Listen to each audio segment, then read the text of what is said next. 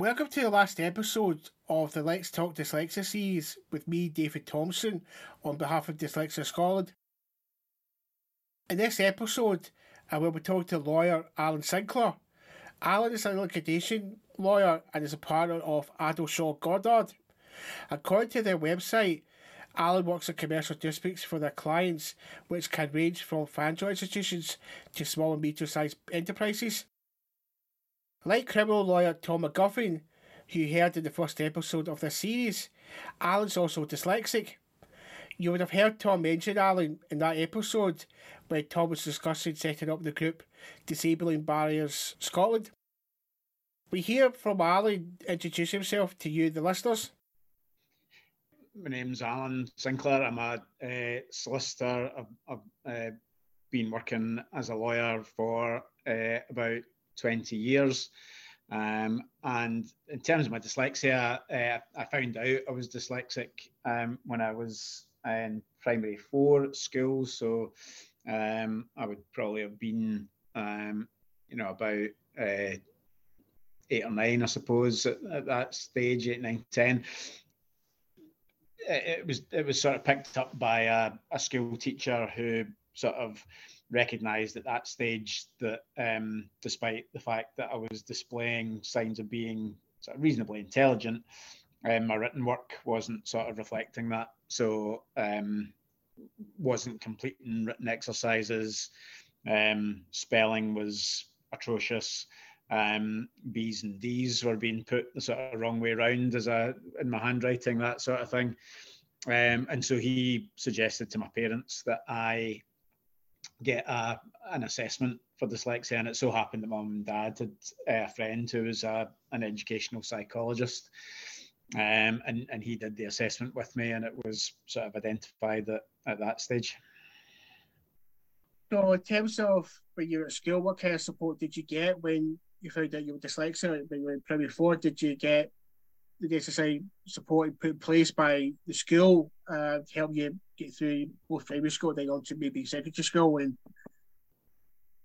yeah, well, well, so it's interesting. Although I was identified as being dyslexic um, when I was that age, my parents didn't actually tell me that. So um, I first found out I was dyslexic um, when I was in fourth year at school. So at that stage, I would have been um, about 15 or so.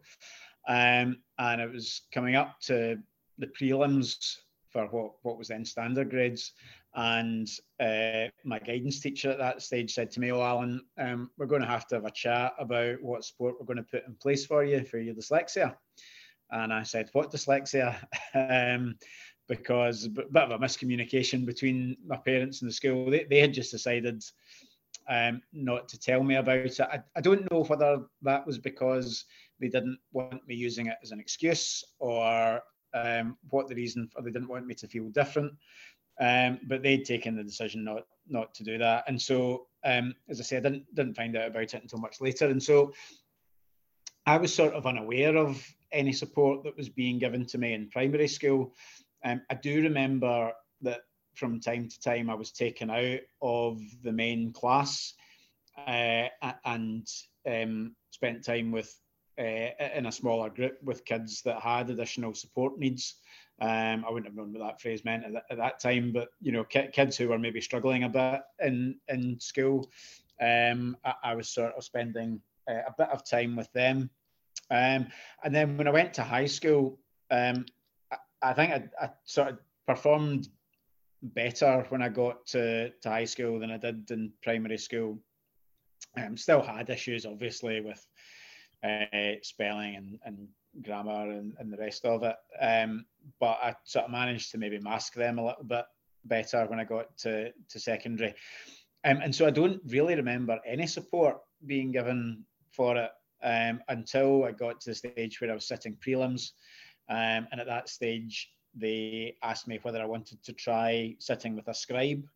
Um, so I gave that I gave that a, a, try, and it didn't really work very well for me.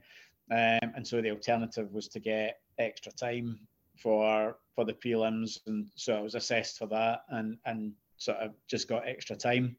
But uh, you know, I, th- I think that this was the early 90s that we're talking about here, and I'm not sure that there was as much support back then as, as maybe there is now. I should probably went into university then uh, to do your obviously do your, your law degree um, as a lawyer. Um, um, did you get much support when you went into university? Because you talked about you didn't really get much support at school in terms of um, your dyslexia and whether um, did you get much support and you noticed any difference between the going from school into university? I was assessed again for dyslexia when I started um, at university. Mm-hmm. Um, and that was, I think, to really determine how much extra time I should get in the university exams.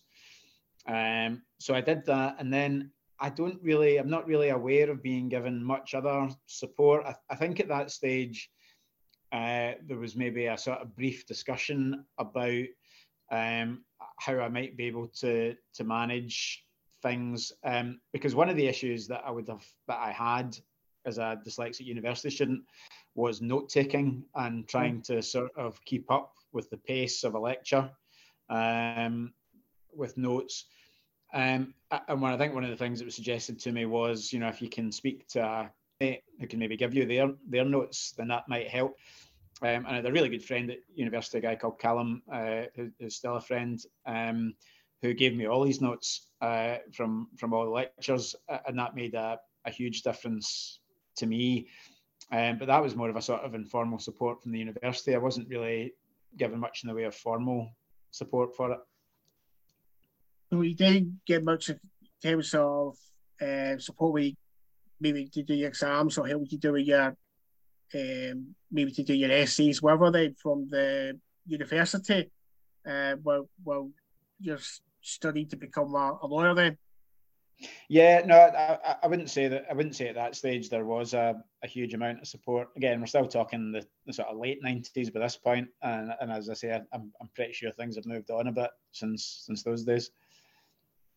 Must be a bit of a challenge for you to go into be qualified as a lawyer then, and maybe late nineties or turn the millennium, um, uh, to go into the workplace where it's quite very much a written orientated in terms of legal jargon you have to learn and have to write.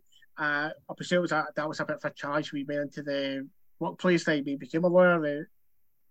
Yeah, uh, so that's right because you know the job of a lawyer is predominantly uh, reading and writing. You know, uh, yeah. whether whether it's uh, what we call pleadings for a court case, or you know whether it's long letters or um, you know writing witness statements these sorts of things it's it's very language heavy yeah. um, and so that that does present a challenge because it takes me uh, longer to read things and, and longer to produce written work um, but i i didn't ever tell anyone that i was dyslexic um, I, I never mentioned it in any job applications um, and i didn't mention it to my employers when i started so um, when you when you finish your studies at university, uh, the next stage to becoming a solicitor is doing a two-year traineeship. Yeah. Um, and so I think I was a bit concerned that if I told anyone during my two-year traineeship, people would think, "Oh, we're not very sure about having someone who's got any kind of difficulty with language," uh, when that's really what the job of a lawyer is. So, so I sort of kept that to myself and um, just tried as much as I could to find ways of of coping um, to sort of continue to mask it. In terms of um, coping mechanisms you had to bring in to try hide the fact that you were dyslexic, what was that you had to bring into the workplace to try and make sure that you do the work for your clients or for your employer that you have to do uh, to make sure it's up to a high standard uh, when you're delivering a service for your clients? Yeah, so I mean, it, it, sort of depends on the task that, that you're being asked to do. So, um, as, as a younger lawyer, one of the things that you have to do quite a lot is note taking, whether it's note taking in meetings or court hearings and that sort of thing.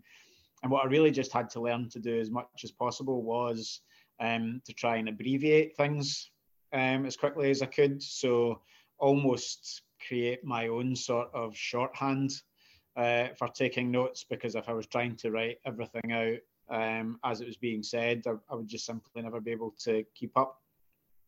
And then the other thing that uh, I would sort of learn to do is to sort of um, get my notes typed or dictated soon after so that I could use my memory of what had been said to to fill in the blanks as to, to what was written uh, on the page. Um, as I sort of got more senior, uh, you know, what I do now, a, a, lot of it is more the management of cases. Uh, then you sort of learn to rely on your team a bit more. Um, and so, uh, you know, my note taking abilities are, are much less important now because I'll normally have a more junior member of the team in meetings or, or at court with me to sort of keep up with that sort of stuff. Very often, um, I'll have more junior guys in the team produce the first draft of uh, a document as well, which I can then um, correct or, or, or revise. Uh, and it means that where I can add value is in things like uh, meetings where we're talking about strategy and that sort of thing. And you know, a, a, dyslexic can do that as well, and perhaps better than than other people can. So, you know, I, have got no difficulties in, um, you know, coming up with with the ideas as to how we might approach a case. I presume that now that your employers are probably more aware that you are dyslexic, so in terms of uh, more probably more recently, if you notice any kind of support that your employer have put as uh, maybe put in place for you to try help you with to deal with your dyslexia, or is that because of maybe over the last maybe 20, 30 years of being a lawyer that you've been uh, that coping mechanism you brought in has actually helped you to bring your own strategies and coping mechanisms into the workplace? Yeah, so um, I, didn't talk about my dyslexia until really quite recently. So um, I, I, first started being open about it within the firm uh, maybe about uh, 12 to 18 months ago was when mm-hmm. I first started really started talking mm-hmm. about it. Um, and then that even then that was only to sort of a select few people. Um, and then probably from uh, around about November, December last year uh, was when I started to make it more widely known. So mm-hmm. this is the fir- this is the third legal firm that I've that I've worked in. Um, so it's the only one that's really an opportunity to offer any support. Um, and one of the main reasons why I, I did start speaking more openly about it is actually our firm is quite enthusiastic uh, about diversity and inclusion um, and, and do a lot more than pay lip service to it. You know, they, yeah. they really uh, follow through on that. And so I felt much more comfortable being open about it than I than I ever would have previously. Um, and so, whilst I've not been given much in the way of formal support, uh, what I have been given is a great deal of encouragement um, mm. to continue to speak openly about it. Uh, you know, and, and to sort of encourage others to be to be open about it because the firm does offer support. And, and one of the things that the firm does, for example, is offer coaching mm. um, for people who have dyslexia or other neurodiversities, um, where they get uh, free sessions with someone who can help them with, for example, systems to keep themselves more organized and, and that sort of thing. So I, I, have used that support and that that's been helpful. But I think you're right. You know, I, I, have been working for 20 years. Um, and so I, I've broadly found ways of coping with the difficulties that I've got. Um, you know, and whilst any support's always always welcome, I'm, I'm probably at a stage where, you know, I've, I've managed to muddle through through myself, and I've got a bit set in my ways about how I do things.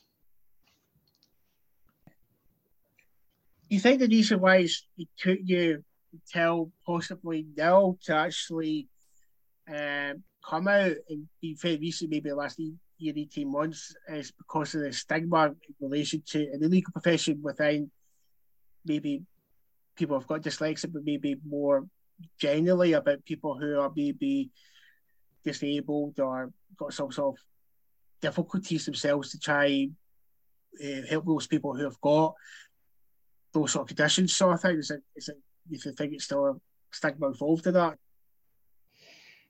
Yeah, I think things are, are improving, um, particularly in, in the realms of neurodiversity.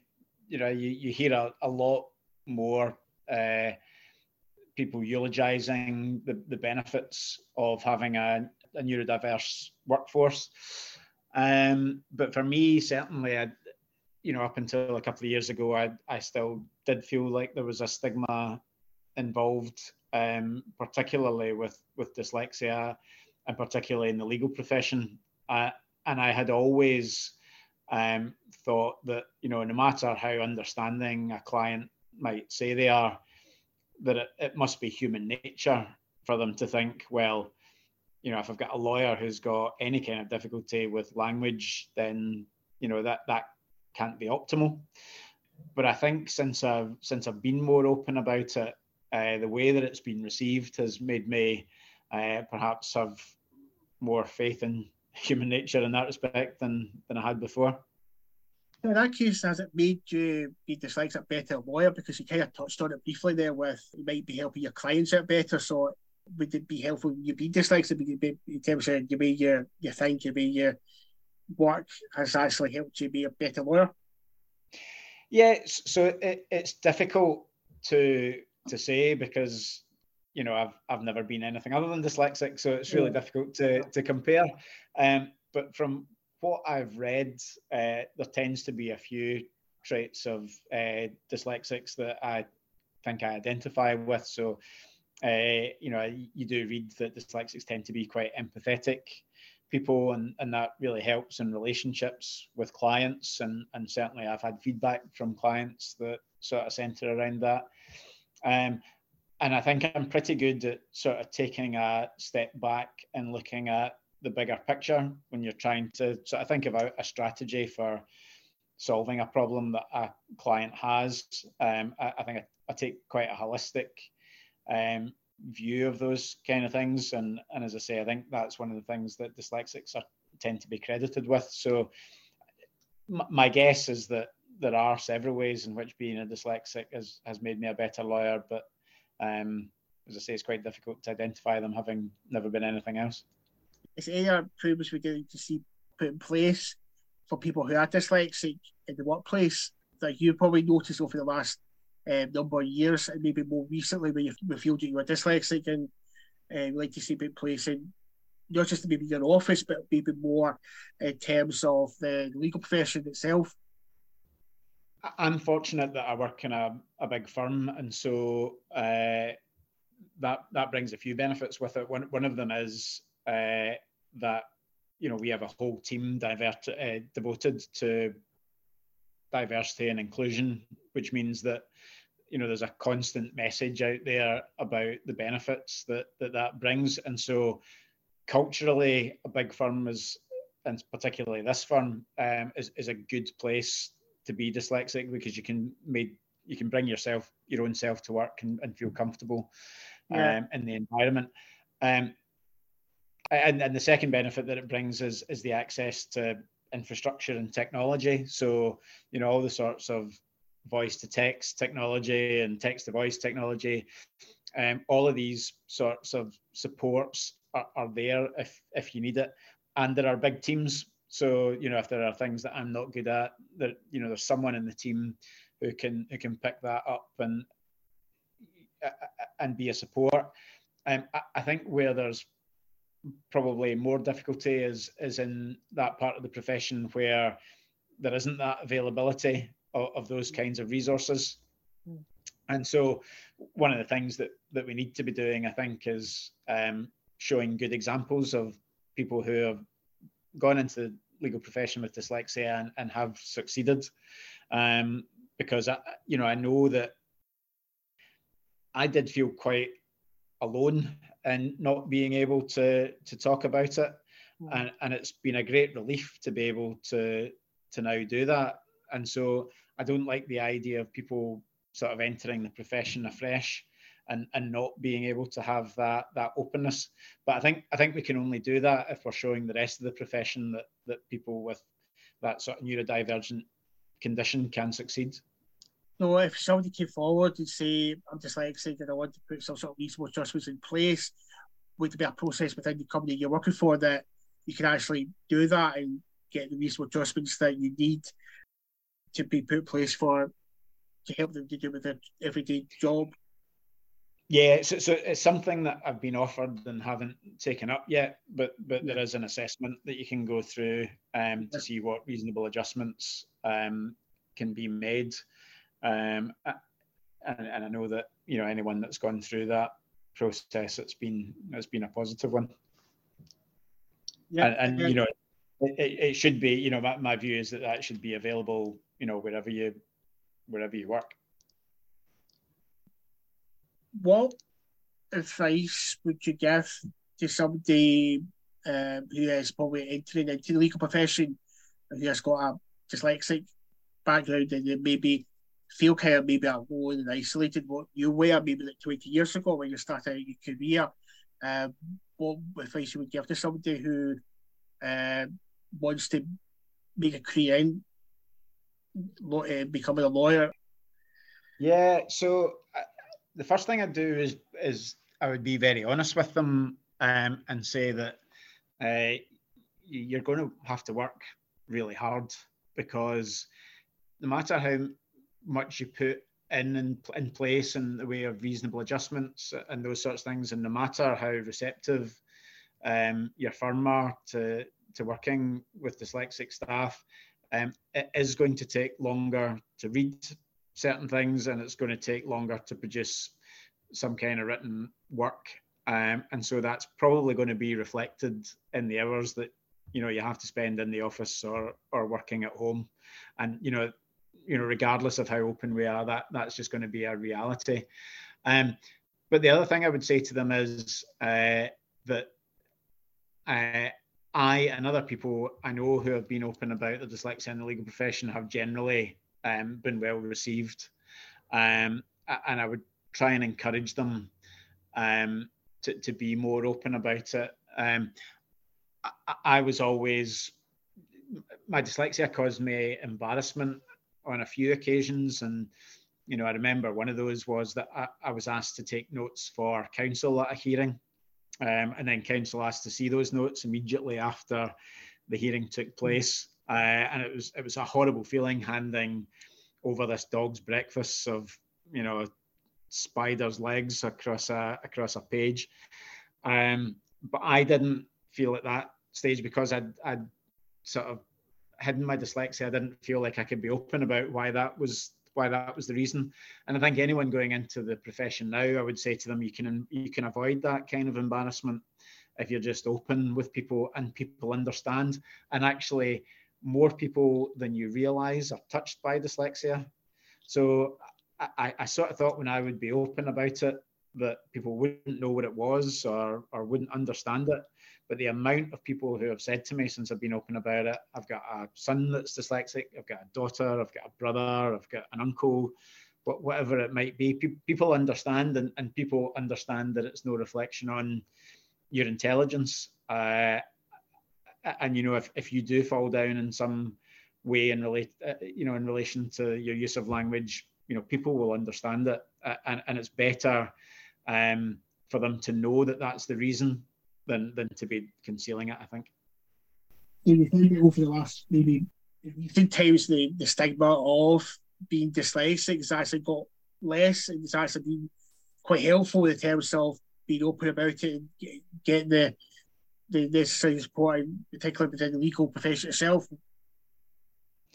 Yeah, no, I, think this. I think the stigma, as far as I'm concerned, has has lessened. Um, you know, you used to hear a lot more people telling jokes about dyslexia, you know, uh, uh, might be in it. And I think that sort of thing is much less commonplace because it, you know, it feels like it touches more and more people, and uh, you know, we're much more uh, adept at identifying it now, whereas many cases uh, previously sort of went undiagnosed. So I, I think all of that helps to reduce the stigma. You've just heard from Alan discussing what advice he'll give to anybody who's entering the legal profession and is dyslexic. You've come to the end of the podcast that me, David Thomson, has done with Alan Sinclair, and I'd like to thank Alan for giving up his time to do the podcast. You've also come to the end of the current series of Let's Talk Dyslexia.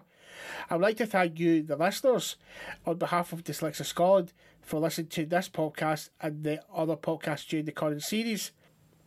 Please look out on the Dyslexia Scotland website and social media for further updates on the new series. If you enjoyed this podcast, then say thanks by becoming a member of Dyslexia Scotland for as little as £10 per year. Members help us to keep working for a dyslexia friendly Scotland, and you'll get a whole heap of benefits for joining. Show your support for our work by visiting www.dyslexiascotland.org.uk forward slash shop. For information about the Let's Talk Dyslexia podcast series, please check out our website at www.dyslexiascotland.org.uk or you can check out our Facebook page at www.facebook.com forward slash dyslexia Scotland or our Twitter page at dyslexia Scotland.